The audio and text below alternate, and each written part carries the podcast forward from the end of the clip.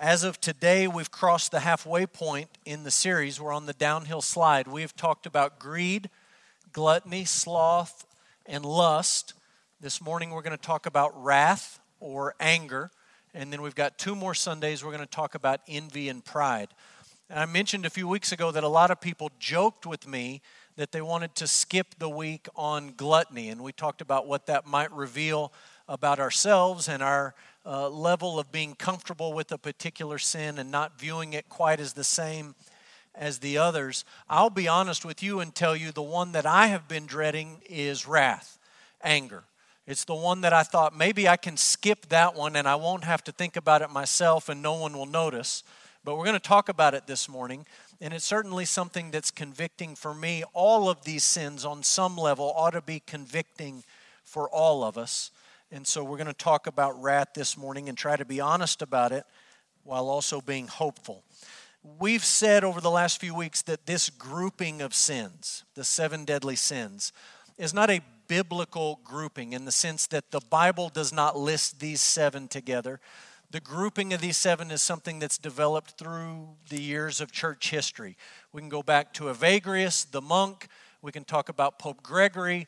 We can talk about Hieronymus Bosch, the Dutch artist. We can talk about Dante, the Italian poet. All of these men have played a role in our thinking about these seven sins as the seven deadly sins. Now, I want to be honest, these are not household names in the year 2020. In fact, my guess is, other than Dante, you probably hadn't heard about most of these guys until we've talked about them over the last few weeks. So I want to talk about a few household names as we start this morning. Let's talk about Brad Pitt and Morgan Freeman.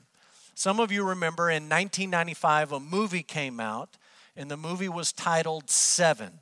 It is a police movie, a crime movie.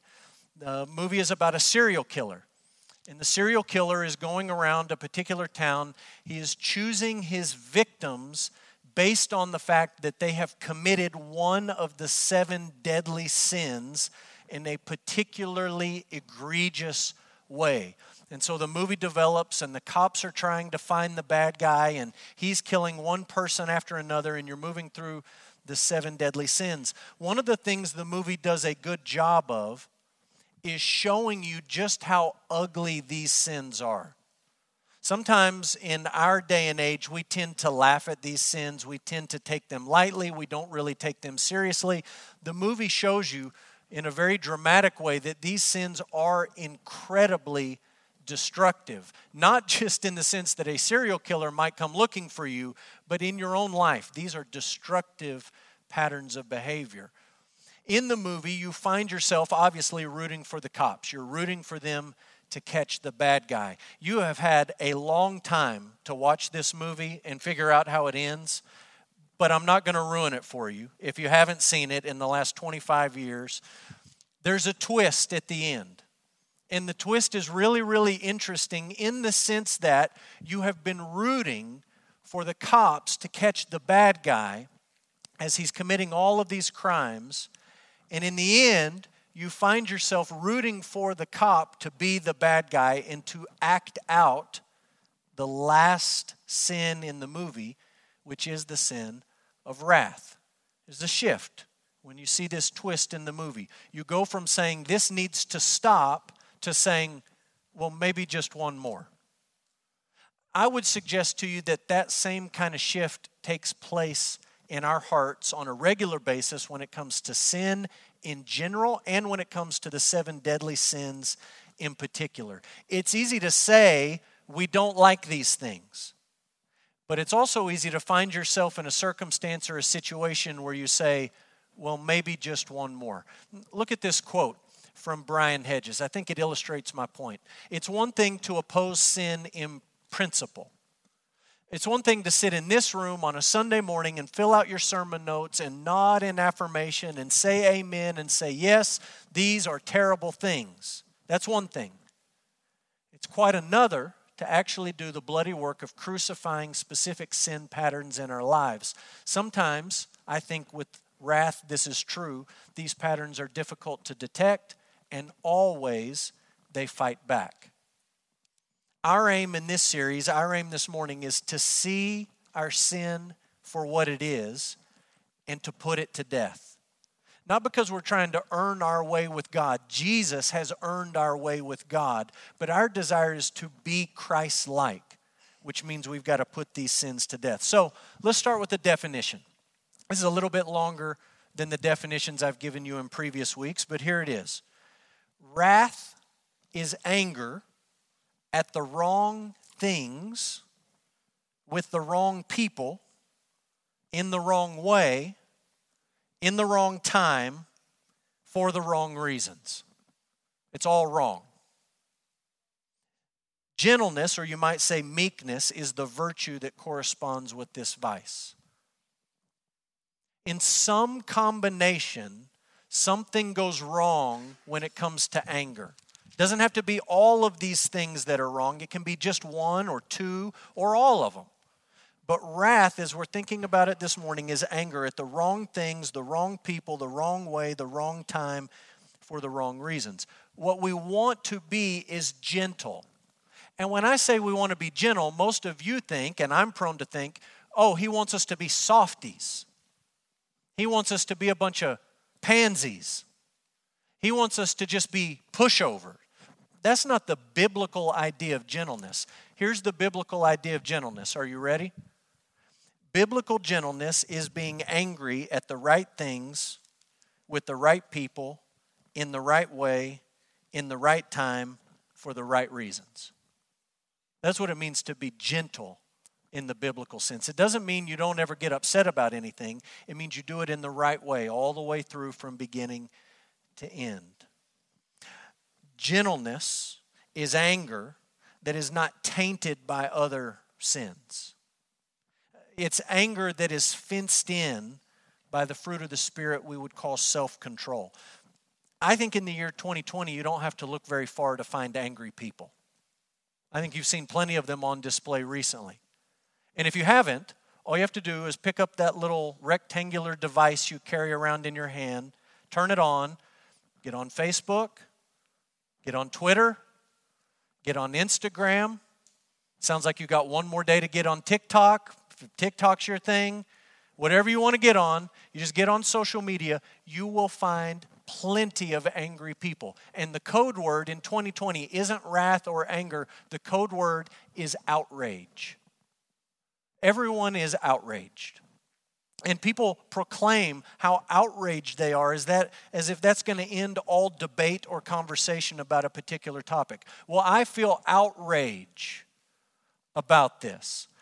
And I think you understand at this point in this series that social media is not helpful for us processing our outrage, our wrath, our anger. It's not a helpful way to deal with this particular emotion, with this particular sin. In fact, all social media does is it gives us a platform to tell everyone just how angry we are. Because, as you know, everyone needs to know about the 15 year old girl at Taco Villa who gave you a bean burrito instead of a meat burrito. That's worth being angry about, and everyone needs to hear about it, right? Or the lady on 42nd Street that moves into your lane without using her blinker. And yes, I'm saying lady who moves into your lane without using her blinker. That lady. Everyone needs to know about that, right? And everyone needs to know just how ticked off you are. Or everyone needs to know, well, I don't like the decision that this person made because it affects me in this way. We say, I'm outraged. And we have this platform to share that with the widest possible audience. It may just not be the best way to deal with anger. So let's start with this. Why is this such a common problem? The answer here, I'll say this on the front end, the answer here is a little bit more complicated than it is with some of the other deadly sins. I'm going to share something with you. I'm going to say something about anger that we haven't said about any of the others, and we're not going to say the next two weeks. Here it is. We're actually commanded to be angry. That's a piece in this puzzle that we've got to have clear. We are actually commanded to be angry. Look what the Bible says in Ephesians 4. Be angry and do not sin. Paul doesn't say, don't be angry so that you won't sin. He actually commands the church in Ephesus, he commands us be angry and do that without sinning. That's a possibility in Paul's mind that a person could feel anger and it not be sinful anger. Look at the book of James, chapter 1. Know this, my beloved brothers, let every person be quick to hear, slow to speak, slow to anger. Why should we be slow to anger? Because the anger of man does not produce the righteousness of God. James knows that our anger, the anger of human beings, does not lead to righteousness. But he doesn't say, don't ever get angry. Instead, what he's saying is you should be like God. How many times does the Old Testament tell us that God is slow to anger and abounding in steadfast love. It tells us over and over and over again. And James picks up on that and he says, not never be angry, he says, be slow to anger, just like God is slow to anger. Because your anger, the anger of man, does not lead to righteousness behind these two verses is a really important biblical truth that we've got to get square in our minds and our hearts. Here it is God is angry about sin and all its manifestations. He's angry with sinners. And God in human flesh, Jesus who walked on this earth and died for our sins, Jesus was angry with sin and angry at sinners. I'll put a few verses up on the screen. You can look at these verses that talk about God's wrath, his anger, verses that talk about Jesus' wrath and his anger.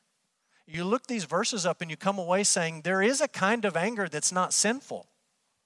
There is a kind of anger that is, in fact, right. God feels that kind of anger. Jesus, when he walked on the earth and when he returns to the earth, is going to feel that sort of anger. Uh, this is a difference between all these other deadly sins. We wouldn't say, well, God sometimes lusts. Well, God sometimes does this, He sometimes does that. But there is a sense in which God gets angry, and it's right for Him to be angry. And there's a sense in which Jesus experienced anger, and it wasn't a sinful kind of anger. I, I would say to you, when you see domestic abuse or child abuse, you should get angry. In fact, if you don't get angry, something's probably wrong internally. I would say when you see racism or riots, you should get angry. You should feel in your soul, that's not right. I think anytime you see sin on display, there's a sense in which you and I ought to be angry. However, we want to be angry without sinning and we want to be slow to anger. Ephesians 4 in James 1. That's where we come in, and that's where the problems come in. There is a sense in which we're commanded to be angry, but secondly, this is a common problem because our hearts are sinful. Our hearts are sinful. We're a lot like Cain. You see this kind of anger, this sinful anger on display in the earliest chapters of the Bible, Genesis chapter 4. You read about brothers, Cain and Abel. And they come to the Lord with an offering. Cain brings an offering, and Abel brings an offering. The Bible says that God had regard for Abel's offering, he did not have regard for Cain's offering. And in that moment, when Cain's offering was not accepted, Cain gets angry. God calls him on it. Genesis chapter 4, verse 6 the Lord said to Cain, Why are you angry? Why are you angry, Cain? Why is your face fallen? If you do well, will you not be accepted? If you do not do well, sin is crouching at the door. What sin is crouching at his door? It's the sin of anger. God just talked about it in verse 6. This sin of anger is crouching at your door. The language there describes a wild animal ready to pounce on its victim and kill it. That's what sin is doing. It is crouching at your door, Cain, and it wants to kill you. Why are you so angry? Everything's gone wrong in Genesis 3, and you see it in the hearts of God's people in Genesis 4. Rather than simply repent of his sin and apologize to the Lord, he's angry. And you know what? He acts it out. He doesn't kill it. He doesn't fight it. He lets it grow in his heart and in his mind. He lives it out in real life with his brother Abel. And in the end, he does exactly what we try to do. He tries to justify his anger. That's the third thing I want you to see. Why is wrath such a common problem? Well, it's very easy to justify our anger. We all do it. We all look at other people and say they have an anger problem. And we look in the mirror and say, but my anger is right. Their anger is wrong, mine is right. People who are given to hot anger, explosive anger, outbursts, they do this. They justify it. Right? They explode. They say hateful, hurtful things. They say them in a mean way at the wrong time to the wrong people. All of that. It's all wrong. And then they say, that's just how I am. I just tell it like it is. And we say, no, you're just sinful. You're angry. And you know what? Those of us who are given to cold anger do the exact same thing. We justify it. We don't explode. We don't yell and scream. We don't throw things against the wall, but we simmer and we stew on it and we refuse to let it go and we justify it. We tell ourselves, I'm right to feel this way. If only you knew the situation, you would know how right I am to feel the things that I'm feeling. Whether you're given to hot anger, explosive anger, cold anger, simmering anger, we love to justify it and pretend that it's right. The reality is, this is a deadly sin, and this is a sin that has serious consequences. I want you to see some of those consequences. Why is wrath so deadly? One and two, there are physical consequences and there are mental, you could say emotional consequences physical and mental consequences. Those of you given to hot anger, you know that in those moments of outbursts of rage, your face gets flush, your heartbeat accelerates, your blood pressure rises. There is a physical response.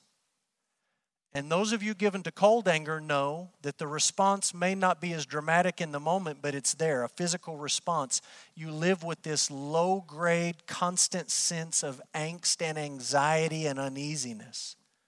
And it plagues you constantly.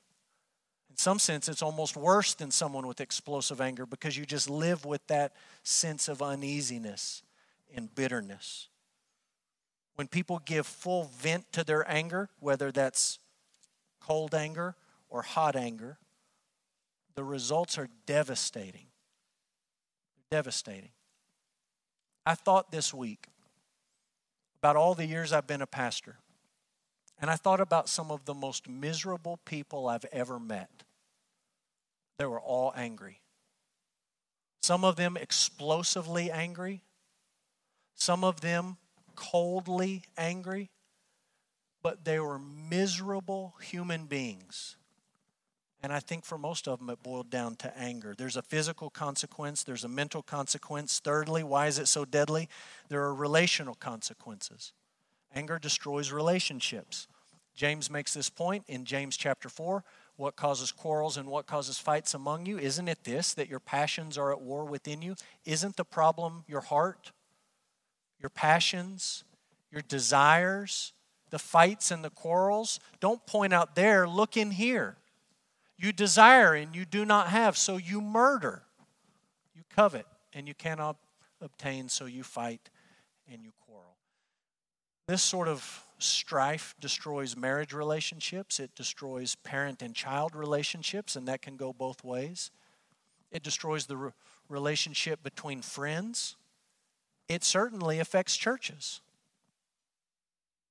It's why when Paul gave instructions about who ought to be a leader in a church to Timothy and Titus, this long list of qualifications. One of the things that Paul said to these young men is an elder must not be violent, he must be gentle.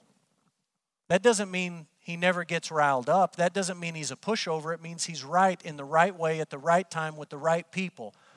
It's all right, it's not wrong. Paul said, An elder must not be quarrelsome or quick tempered. They can't be given to anger. It'll destroy a church. So it's deadly physical consequences, mental consequences, relational consequences. Fourth, wrath has spiritual consequences. Each week, I've intentionally not put some of these verses on the screen. I'm challenging you, I'm begging you to go look them up on your own, to follow up a Sunday morning with further thought. Look up these verses. Galatians 5. There's a long list of nasty stuff that keeps a person out of the kingdom of God. If you do these things unrepentantly, unremorsefully, you will not be part of the kingdom of God. Right in the middle, fits of anger. It's a bad list. There's a lot of stuff you would not want anyone to say about you, and right in the middle of it, fits of anger. Keeps you out of the kingdom of God. You can look at Ephesians 4. We read the first part. If you keep reading, Paul says if you don't deal with your anger, you will give the devil a foothold in your life. Sunday morning crew, I bet most of you are not signing up to participate in seances. I bet you're not signing up and getting in line to practice occult magic. I bet you don't have books at home about Wiccan practices and witchcraft. You, you say, I don't want anything to do with that stuff. Paul says if you hold on to anger in your heart and you don't deal with it, you are inviting the same sort of nonsense into your life. The devil. You are giving him a foothold in your life. You are inviting Satan himself, God's enemy, to have influence in your life when you don't deal with this sin. 1 Timothy 2, Paul says, God honoring prayer is done without anger. If you have a problem with anger in your life, your prayer life will be lousy. It will not honor God. This is a sin with consequences physical, mental, relational, spiritual.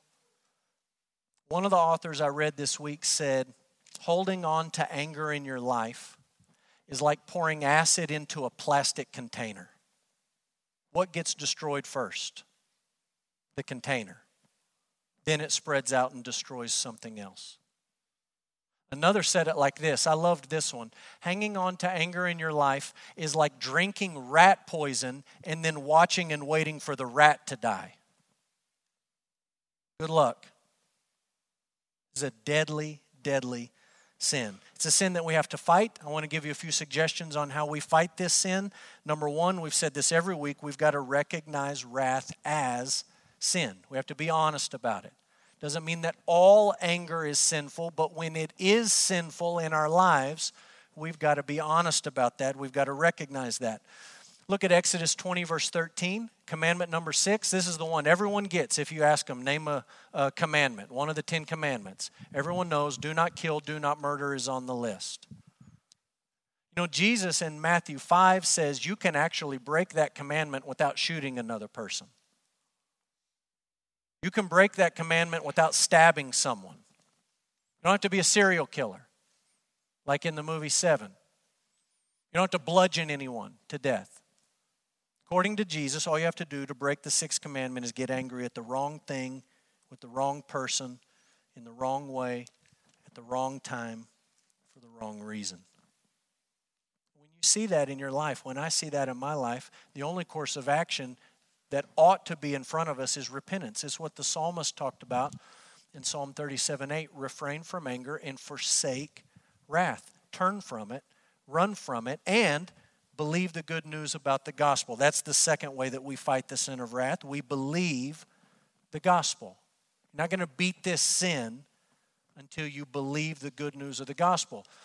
And believe it or not, the gospel is a story about wrath. It's a story about the Ancient of Days, the Creator, who looks on his creatures and sees their sin and their wickedness and their rebellion and he gets angry. Really angry. Righteously angry. He gets so angry that in eternity past, he decided to do something about his anger, and that something was sending his son to live a life that was anger free, sin free, sin free, and to die on the cross for our sins. In dying on the cross, Jesus is cursed in our place. The wrath of God is poured out on him. Paul says this in Galatians 3. Christ redeemed us from the curse of the law by becoming a curse for us. God's anger towards sin was poured out on the cross. The biblical term is God's wrath was satisfied. We sing about that, whether you know it or not. We sing about it, and we're going to sing about it before we leave today in the song In Christ Alone. In Christ Alone, who took on flesh, fullness of God, and helpless babe, this gift of love and righteousness. He was righteous. He never sinned. He never got sinfully angry. He was scorned by the ones that he came to save until on the cross, as Jesus died, the wrath of God was satisfied satisfied. It was poured out in full. It wasn't just swept under the rug, but it was dealt with. Every sin on him was laid, which means in the death of Christ, we live. One, we acknowledge it as sin. Two, we believe the good news of the gospel. Three, I think we need to ask God to make us loving. I think we just need to acknowledge that left to ourselves, we're not very loving and we need Him to make us loving. And the definition of love I'm drawing off of is 1 Corinthians 13. Love is patient, kind, it doesn't envy, it doesn't boast, it's not arrogant or rude, it doesn't insist on its own way, it's not irritable or resentful, it does not rejoice at wrongdoing, it rejoices with the truth, it bears all things, believes all things, hopes all things, endures all things. That's not a conversation about marriage if you go back and look at 1 Corinthians. It's a conversation about a church and the kind of love that we ought to have for each other in a church family. And I think we just ought to be honest. We're talking about wrath. I think we just ought to look at that verse and say, God, without your help, that's not me. God, I have a problem with explosive anger, and I need you to make me more like that. God, I have a problem with cold, simmering, smoldering, bitter anger. And nobody would believe that I struggle with it if I told them, but it's there in my life and it's making me miserable, and I need you to make me more like that. That's not who we are apart from God's work in our life, and I think we just ought to admit it and ask for God's help. How do we fight it? Number four, we need to discern the idolatries that cause us to be angry. I don't have a verse here. I'm not trying to psychoanalyze you. I'm not asking you to lay down on the pew and kick back and enter the psychiatrist office. I just want you to think about why you're angry for a second. Why are you so angry at that 15 year old kid at Taco Villa? I mean, really. You say, Well, I'm angry. She gave me the wrong burrito. Everyone needs to know about it. And I would say, I don't think that's really why you're angry say, I'm angry at that lady or guy on 42nd Street who cut me off, acting like I'm not there. They know I have a baby on board sticker on the side of the car. So rude and hateful. I'm angry about that. I don't think that's really why you're angry. You say, well, I'm mad about this person and that decision and how it affects me, or this policy, or that rule, or whatever. I don't think that's really why you're angry. I don't think that's really why I'm angry. I think most of the time when we get sinfully angry, it's because our idols are being challenged. Maybe sometimes they need to be challenged. And I'm not talking about idols like Baal or Molech or Chemosh, a statue that you would go worship. I'm talking about the idol of comfort. I'm talking about the idol of my agenda and my plans and my schedule. I'm talking about the idol of my preferences. I'm talking about the idol of what I want being most important in my life. I'm talking about the idol of self. Sometimes that gets challenged and we get sinfully angry, and we just need to be honest enough to step back and say, Am I really angry with the 15 year old kid at Taco Villa? Am I really angry at this person I don't even know who just switched lanes? Am I really angry about the thing they decided that I, I disagree with? Is that why I'm really angry? Or is there something internally that's off that I need to acknowledge.